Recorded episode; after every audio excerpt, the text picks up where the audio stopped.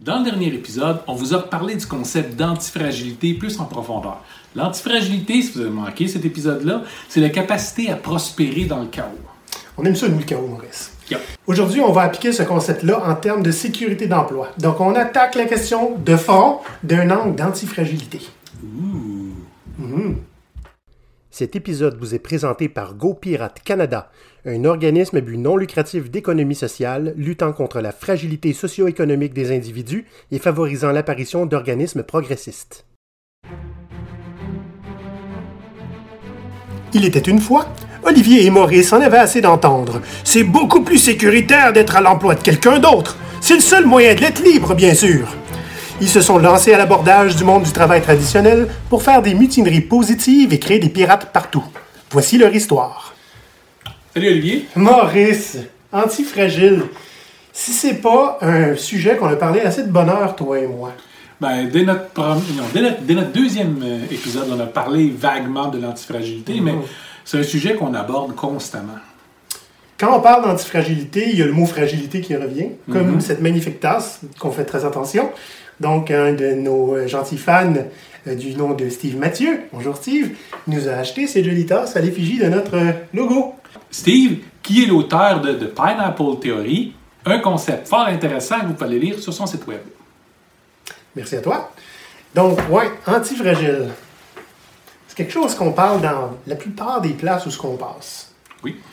Donc, aujourd'hui, on va parler de l'antifragilité, mais dans un, d'un angle qui est plus euh, restreint, si on veut, peut-être, ou plus précis. Ouais. Et c'est la sécurité d'emploi. Puis la première affaire, tu sais, qu'il faut savoir, c'est il y a beaucoup, beaucoup de gens à qui je parle au quotidien qui, qui me parlent, tu sais, à quel point, ah, le travail, Ben, oui, mais c'est pas comme je veux, mais pourquoi tu te pars pas en business, toi? Tu as des super bonnes idées, euh, t'en parles à ta compagnie, ils en veulent pas de tes idées. Pas en business, mais on dit tout le temps, c'est parce que j'ai peur de ma sécurité. Ça me prend une certaine sécurité, moi. Et pourtant, tu as un travail rémunéré. Euh, oui, effectivement. Qu'est-ce que tu veux dire par là, Maurice? Ben, ça veut dire que quand tu as un emploi, que tu maintiens un emploi régulier pour un employeur, tu as une sécurité incroyable jusqu'à temps que ton employeur change d'idée et qu'il n'ait plus besoin de toi ou que tu sois du mauvais côté d'une décision d'affaires. Ouais. Ça peut arriver vite. Maintenant, je dis pas que se lancer en affaires, c'est plus sécuritaire, mais au moins, tu peux pas te mentir sur les risques liés à ta sécurité. C'est ça. Donc, le sujet d'aujourd'hui, c'est on va voir, on va discuter en fait à quel point la stabilité et la sécurité, c'est pas mal une grosse illusion, hein, un, un- un nuage de fumée. Et euh, bien souvent, les gens échangent leur destinée puis leur propre temps, la, chose, la seule chose qui n'est pas remplaçable, hein, qu'on ne peut pas acheter, Ouais. contre un faux sens de stabilité et de sécurité. Et la vérité, c'est vous êtes jamais en contrôle, que vous ayez une job à temps plein ou pas. Mise en contexte et fait intéressant, Maurice, j'ai fait quelques recherches. Je sais pas, tu sais, tu sais ce que c'est euh, les entreprises S&P 500? Oui. Euh, moi aussi, hein, c'est vaguement. Mais c'est essentiellement un marché ok, qui, qui mesure la performance des 500 plus grandes compagnies américaines qui sont dans ce marché-là. Et eux autres, ben, ils ont fait des études sur l'espérance de vie des entreprises. hein. Puis, euh, dans 1964, moi, j'étais pas là. Moi non plus. Non? Regarde-moi pas de même. L'espérance de vie d'une entreprise en 64, dans les S&P 500, c'était 33 ans. C'était l'âge du Christ. C'est en, en 2016, c'était rendu 24 ans. Ça a réduit quand même. Donc la projection pour 2027, là, c'est que les entreprises vont durer 12 ans en moyenne. Qu'on on a coupé plus que la moitié depuis 64. Puis là, comprenez c'est quoi une moyenne? Il y en a là-dedans qui ont plus que 100 ans de vie, puis la vaste majorité passe pas deux ans. Et CP 500, on s'entend, là. Ça, c'est toutes les, les 500 plus grosses entreprises aux États-Unis. OK? Qu'en est-il des startups et des PME? La moyenne d'âge est de 4 ans. La moyenne de durée, hein, de- d'espérance de vie d'une PME. Donc, juste avec cette donnée-là, pour si vous travaillez dans une petite ou moyenne entreprise, là, la moyenne d'âge d'une petite ou moyenne entreprise, c'est 4 ans. Est-ce que ça vous parle de sécurité et de stabilité, vous? Ça dépend c'est quoi votre définition. Mais là, l'affaire, c'est que si la tendance se maintient, la moitié des entreprises du S&P 500 vont être remplacées dans les 10 prochaines années. La moitié des 500 plus grosses compagnies vont être remplacées par d'autres. Ça, qu'est-ce que ça veut dire? Ça veut dire qu'il faut que les entreprises s'adaptent drastiquement à un monde qui change de plus en plus vite. Juste pour pouvoir survivre, là, même pas pour pouvoir prospérer. Au minimum, ce qu'ils font, ça fonctionne plus, ou de moins en moins. Mm. C'est de moins en moins, ça fonctionnera plus avant longtemps. Donc, ça, ça veut dire que tous les employés, présentement, sont à une décision d'affaires de perdre leur emploi. Là, on enregistre ça en 2020, au cas où vous nous écoutez plus tard. On va se rappeler en début d'année, à la seconde où il y a eu un confinement, combien de personnes ont perdu leur emploi en dedans d'une semaine?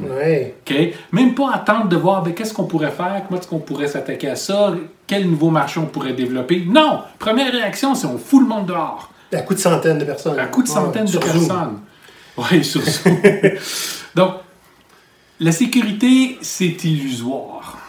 Et là, l'objectif de l'épisode aujourd'hui, c'est pas d'éviter de vous faire virer.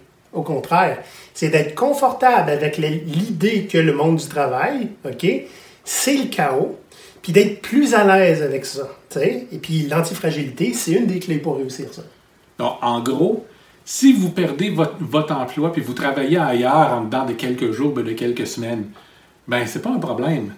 Si vous perdez un emploi, mais vous avez d'autres sources de revenus qui vont faire que ça a un impact sur votre budget, mais c'est pas dramatique. Ce moment-là, le problème est pas mal différent. Voilà. Mais on n'avait plus, hein, Maurice? Vous, là, qui nous regardez avec nos belles tasses sur YouTube, faites like et allez cliquer sur la cloche pour être au courant immédiatement de toutes les vidéos qui sortent. Puis, euh, ben, si vous avez Spotify, abonnez-vous. Hein? Puis, les fans d'Apple Podcast qui peuvent nous donner un review, une critique avec une étoile, plus qu'une, là. Ben, plein d'étoiles. Plein d'étoiles. Vous êtes les bienvenus, s'il vous plaît. Ça nous fait non seulement plaisir, mais c'est ce qui nous fait connaître. Fait que là, Maurice, j'ai euh, été chercher mes talents de storytelling qu'on a vu dans plusieurs épisodes, n'est-ce Mhm. pas? Euh, pour raconter un peu une histoire. Pas de secret ici, c'est mon histoire. OK? Olivier a essentiellement passé à travers tous les stades de fragilité à antifragilité. Et puis, euh, ben, je vais vous raconter ça, puis ce que j'ai fait pour m'en sortir. Puis après, on va donner trois trucs. C'est bon? Sais, très, très tangible, qu'est-ce que vous pouvez mettre en application. Des choses qui ne sont pas nécessairement du jour au lendemain, parce qu'une carrière, hein, ça ne se fait pas du jour au lendemain, mais ça prend beaucoup de travail. Mais c'est correct. Vous allez avoir une bonne piste. Donc, Olivier est un employé fragile. Hein, moi, euh, après plusieurs années à l'emploi d'une entreprise, euh, j'ai dû quitter. C'était pas mon choix. C'était. euh, c'est- c'est- c'est- Aujourd'hui, c'est correct. Je vis bien avec ça. Mais à l'époque, ça a été très difficile. Puis, euh, évidemment, c'était une décision d'affaires aussi. Euh, je n'étais pas le seul. C'était une réorganisation. Et euh, ben, à cette époque-là, ma carrière s'est cassée en petits morceaux. Elle était vraiment fragile. Pour plusieurs raisons. Moi, je voulais continuer à travailler là-bas pour le restant de ma vie. Fait que moi, les gens qui m'approchaient sur LinkedIn, puis les recruteurs, c'était du temps perdu. Mon CV, pourquoi je mettrais ça à jour? Je suis super heureux. Ça fait 10 ans que je suis là. Hein? Donc, euh, tout ça s'est brisé en un après-midi de temps. Et je vous parlerai pas de toutes les choses personnelles qui sont arrivées par la suite, mais essentiellement, Ta femme s'est sauvée avec ton auto, puis Non, tes non. économies, puis elle a roulé sur ton chien en partant? ma conjointe était là. Ça OK. ça a été vraiment, vraiment une bonne chance. OK? J'aurais pu faire vraiment plus pitié, Dude. Oui, c'est sûr. Mais écoute, euh, probablement une dépression que j'ai jamais fait diagnostiquer. Beaucoup de larmes parce que je suis un émotif. Puis j'ai tellement investi dans cette entreprise-là. Et il y a des conséquences à pas être prêt à se faire mettre dehors. T'sais? Oui. Dans le sens que l'impact d'être fragile comme ça, ben, c'est sûr que c'est difficile après ça de te laisser aller. OK? De, sais, ils disent tout, là, c'est un, c'est une épreuve. hein? Euh, Il y a des gens qui t'accompagnent dans un départ comme ça, là, tu sais, quand t'es chanceux Quand t'es chanceux. comme, comme j'ai été. Puis c'est, il faut prendre du temps pour toi. J'avais un voyage organisé, moi, au Danemark, euh, deux semaines après. Je, je vais en voyage, ça va me faire du bien. Ça faisait une semaine que j'étais là, puis j'étais sur LinkedIn, j'ajoutais tous les recruteurs sur Ouais. LinkedIn que je connaissais, OK? J'étais absolument incapable de, de profiter de mon voyage. Ça a pris la moitié du voyage pour que je sois capable d'en profiter. Mais, mais, mais pourtant, à chaque fois qu'un employeur te met dehors, c'est toujours pour te donner la chance de pouvoir aller explorer des- du nouveau potentiel et des nouvelles choses. Eh oui, mais c'est parce que tu te dis combien de temps je vais pouvoir endurer ne pas avoir d'emploi. Que tu penses juste à ça. Fait que là, il y a le désespoir qui s'installe. J'ai dit une- probablement une dépression. Je n'ai jamais fait approuver la chose. Mais T'envoyais combien de CV par jour, toi? euh, dans les premiers mois, j'en ai envoyé probablement une soixantaine dans le premier mois. Tu vois? Deux par jour minimum. Je me rappelle d'un certain moment dans ma vie où j'avais un objectif d'avoir 25 CV envoyés à tous les jours. Personnalisé avec une lettre d'introduction personnalisée. Puis j'ai fait ça pendant plusieurs mois. Fait que quand on a une carrière un petit peu fragile, il faut s'attendre à des choses comme ça. Et honnêtement, c'est pas ça que vous voulez. Non. C'est essentiellement avoir à tout rebâtir de zéro. Yep. Parce qu'en plus, non seulement j'avais perdu mon emploi, mais j'avais plus envie de faire ce que je faisais. Je changeais de carrière en même temps. Là. Il est d'ailleurs la question que je recommence ça. Là. Tu comprends-tu? Fait que ça a été beaucoup de travail. Heureusement que j'avais adopté un esprit de croissance là-dedans. J'étais accompagné par quelqu'un qui, était toujours mon ami. euh, je te salue, Inès, qui me disait essentiellement, euh, comme elle m'accompagnait dans mon- ma transition, que j'étais son meilleur client ou patient, on peut dire comme ça aussi. Donc, euh, tu sais, il faut avoir. J'ai eu la chance d'être capable d'adopter cet esprit de croissance-là, malgré mon désespoir et les dépressions et les larmes. Puis comprenez, quand vous êtes dans une position de fragilité comme ça, c'est pas juste la recherche d'emploi qui est difficile, mais à partir du moment où vous commencez à avoir des entrevues, les entrevues vont être difficiles aussi. Parce que, que ce soit dit crûment ou pas, vous allez avoir la question qu'est-ce que tu as fait de mal pour avoir été mis dehors? Ah, je me suis fait réorganiser. Ouais, mais c'est une belle excuse, ça. Mais souvent, c'est c'est les personnes qui sont surprises de nos jours d'entendre ça. Maintenant, on va parler d'Olivier qui est devenu résilient. Donc, la résilience, pour ceux qui n'ont pas écouté sur le podcast, c'est que le- la capacité de quelque chose à rebondir suite à un événement et redevenir comme avant. hein. Donc, euh, ben, plusieurs mois plus tard, pas tant que ça, trois mois plus tard, j'avais trouvé un autre emploi. euh, J'étais Scrum Master, ce que je voulais faire. Ça s'est super bien passé, ton affaire? Pas si pire. Écoute, il y a eu beaucoup, beaucoup de chance dans comment je me suis trouvé cet emploi-là. Essentiellement, quelqu'un que je connaissais bien a partagé un post et le, le gars avait- aimait beaucoup, beaucoup comment je gérais mon équipe avant. Il ne m'a pas engagé pour mes- mon beau certificat de Scrum Master 9. Mais essentiellement, j'ai eu de la chance, j'ai eu des contacts, puis je n'avais pas beaucoup. Fait c'était beaucoup de chance. Mais euh, à cet endroit-là, j'ai fait un an. Devinez ce qui s'est passé après un an. Même chose. Je me suis fait réorganiser. Fait que euh, il y a une quinzaine de personnes qui sont parties, puis moi j'étais là-dedans. La raison, Olivier, est simple. Quelqu'un a pris un paquet de mauvaises décisions, puis il a fallu que quelqu'un d'autre paye pour. Oui, c'est- probablement- est la raison pour la plupart des réorganisations? Voilà, mais toujours est-il que j'avais pas beaucoup, euh, pas grand chose que je pouvais faire, n'est-ce pas? Donc, mais entre les deux, il s'était passé une différence parce que cette fois, quand j'ai appris la nouvelle, non seulement ça n'a pas fait de vague négative, ça a mis une petite vague positive, genre. Donc, la morale de cette histoire, prenez uniquement des jobs terribles pour Ah! être soulagé puis satisfait quand vous allez la perdre. C'est ça? C'était pas ça, non, Maurice. Ah. C'était pas comme ça. C'était le soulagement de ne pas avoir à m'inquiéter comme la première fois, parce que maintenant, je savais comment on faisait ça, trouver un emploi. J'avais passé trois mois à le faire l'année d'avant. Et, et entre-temps, je me suis dit, bon, je commence un nouvel emploi. Comment je fais pour que ça fasse moins mal sans le perdre? Je connaissais pas encore la fragilité. hein. Mais je me suis vraiment demandé ça. J'ai commencé à grandir mon réseau, j'ai connecté avec d'autres Scrum Masters parce que je voulais me faire un petit nom genre dans, cette, euh, dans ce milieu-là. Euh, mais je me suis sur- surtout dit, je vais pas avoir à recommencer tout ça. Je vais garder mon LinkedIn à jour, je vais garder mon CV à jour, tu sais, je développer mon réseau. Et euh, j'ai vu ça comme une opportunité de ne pas avoir à revivre ça. Donc, je m'en allais naturellement vers l'antifragilité.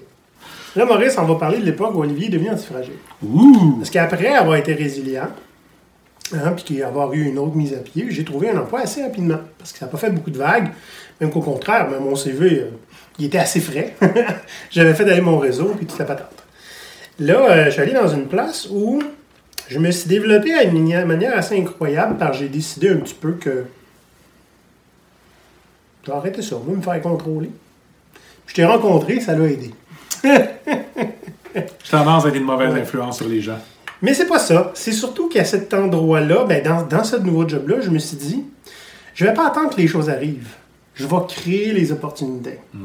Et spécialement, je vais créer mon, mon propre chaos, en fait. Parce que là, j'ai commencé à être un peu partout. Et honnêtement, j'aimais bien ce que je faisais. Je commençais à me poser des questions. Est-ce juste ça que j'aime? Vous savez? J'ai commencé à faire plein, plein de nouvelles choses que j'avais jamais faites. Et par exemple, ben, j'ai commencé à écrire des articles. Et d'ailleurs, on le dit souvent, hein, Maurice il était jaloux de mes articles, fait qu'il m'a contacté. J'étais pas jaloux de ces articles, j'étais jaloux du, du monde qui les suivait puis qui les aimait. Oui. Oui. Et puis, euh, j'ai commencé simplement à, être, à prendre charge de ma propre destinée.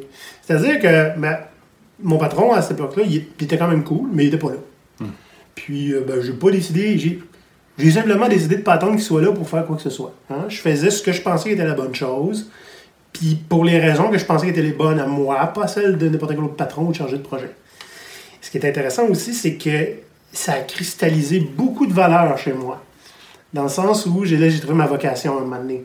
Dans la période la plus sombre de cet emploi-là, où Maurice a dit Tu vas-tu encore tolérer quelque chose comme ça? J'ai fait Non Ben là, je savais que je sais qu'est-ce qu'il faut que je fasse maintenant. C'était plus mon patron qui était mon boss, là, à ce moment-là. C'était ma vocation. Je faisais des choses parce que c'était ça qu'il fallait que je fasse dans la vie. C'est l'apport que je voulais avoir à la société. Mon patron, si ça lui plaisait pas, il savait quoi faire. Et là, tu sens, quand tu penses comme ça, là, c'est toi qui es en contrôle. Yep.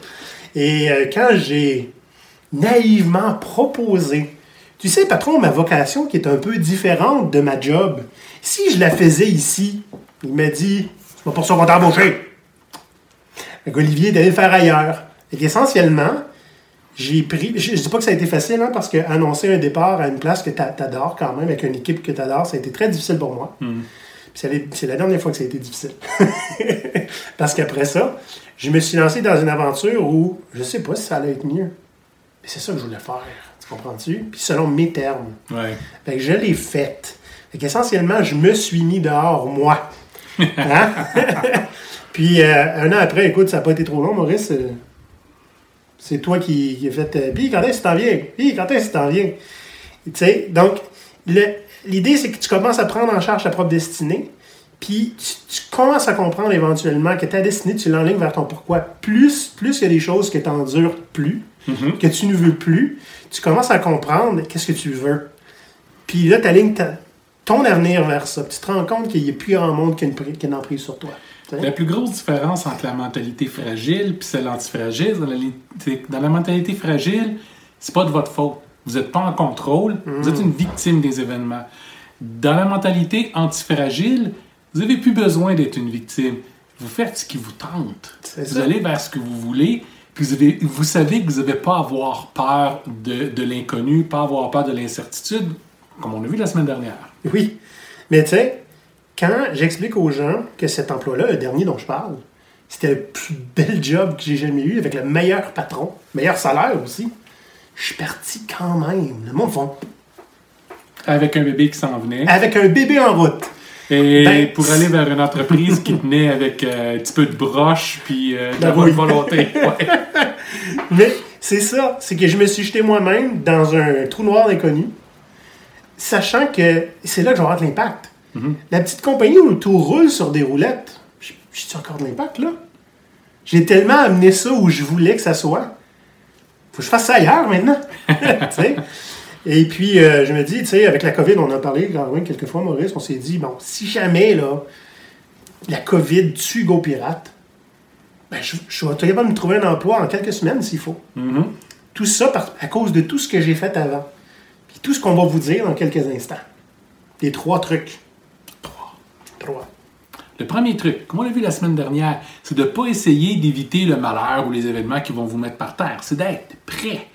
Ça, en termes de carrière, qu'est-ce que ça veut dire?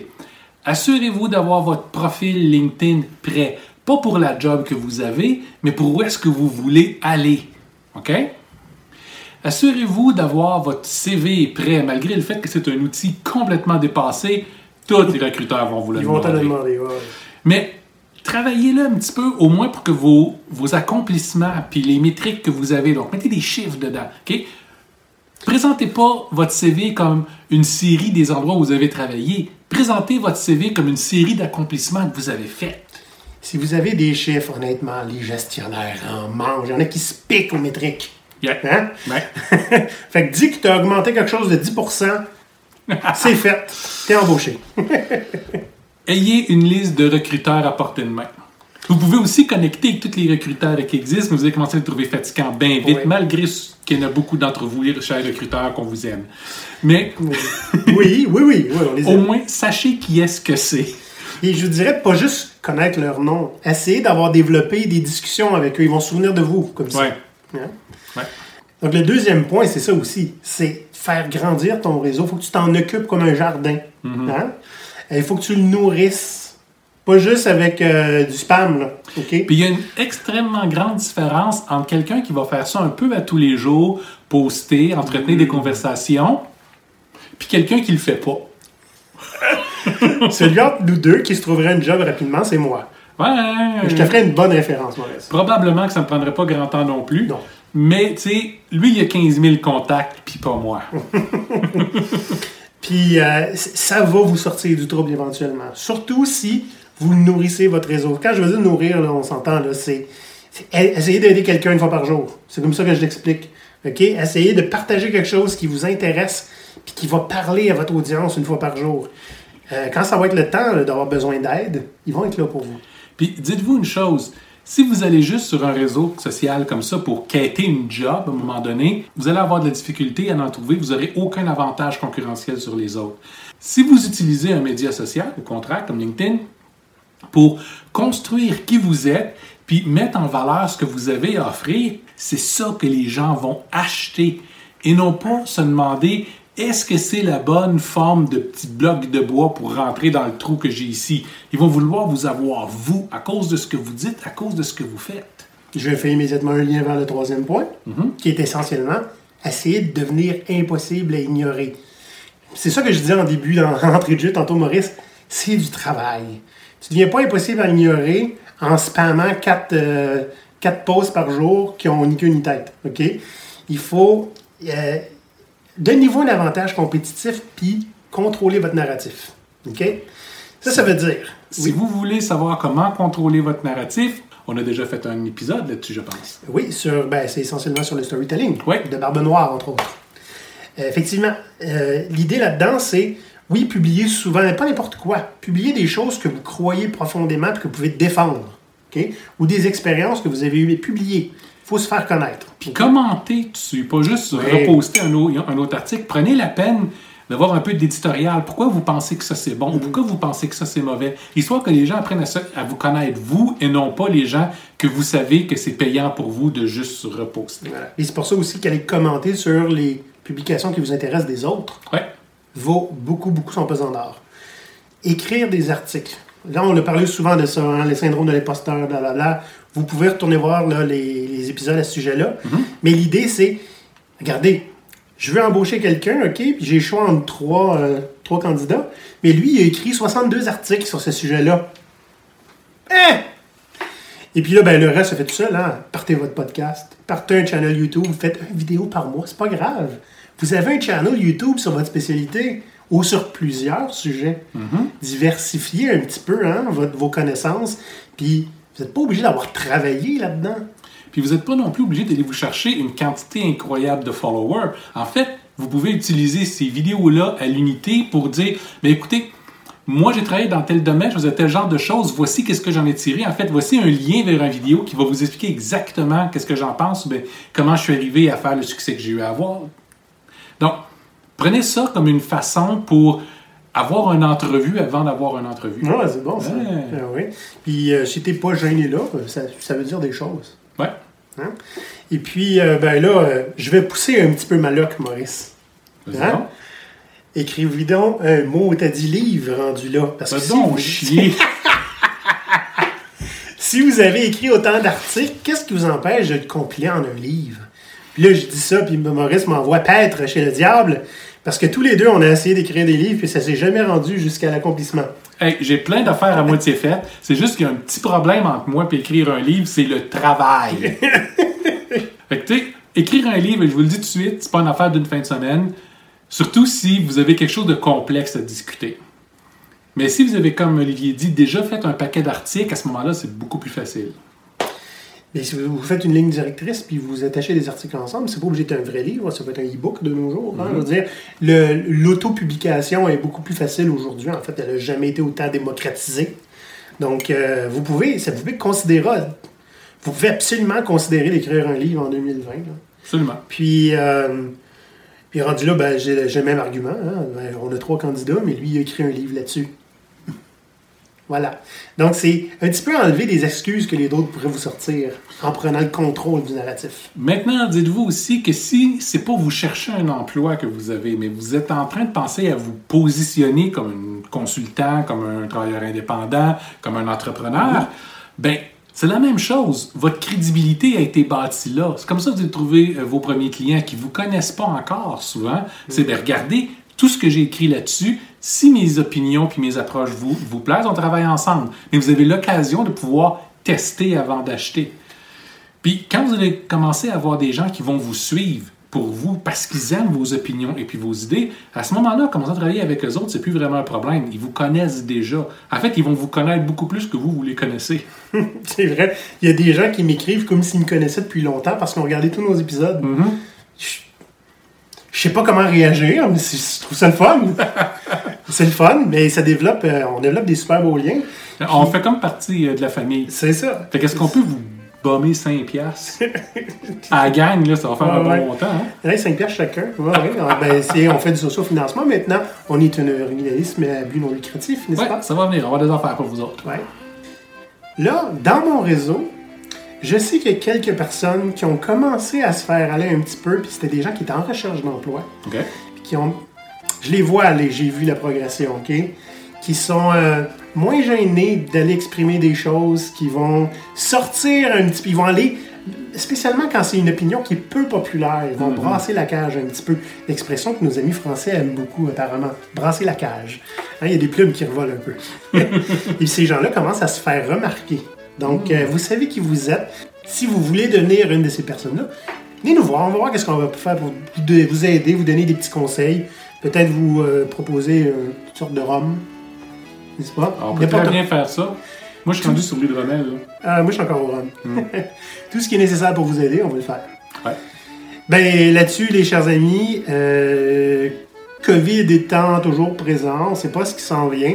Donc, on espère le mieux, mais on se prépare pour le pire. À la prochaine! Bye!